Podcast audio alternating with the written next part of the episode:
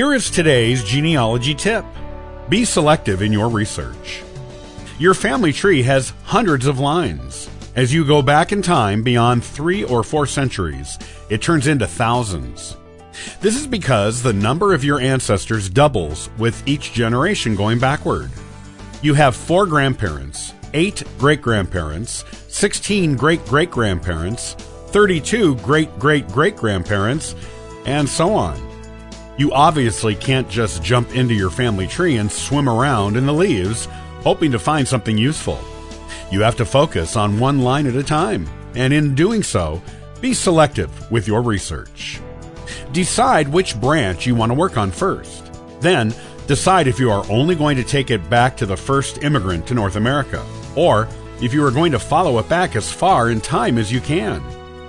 Don't forget the female lines as you do your research. They are just as important to your lineage as the male lines.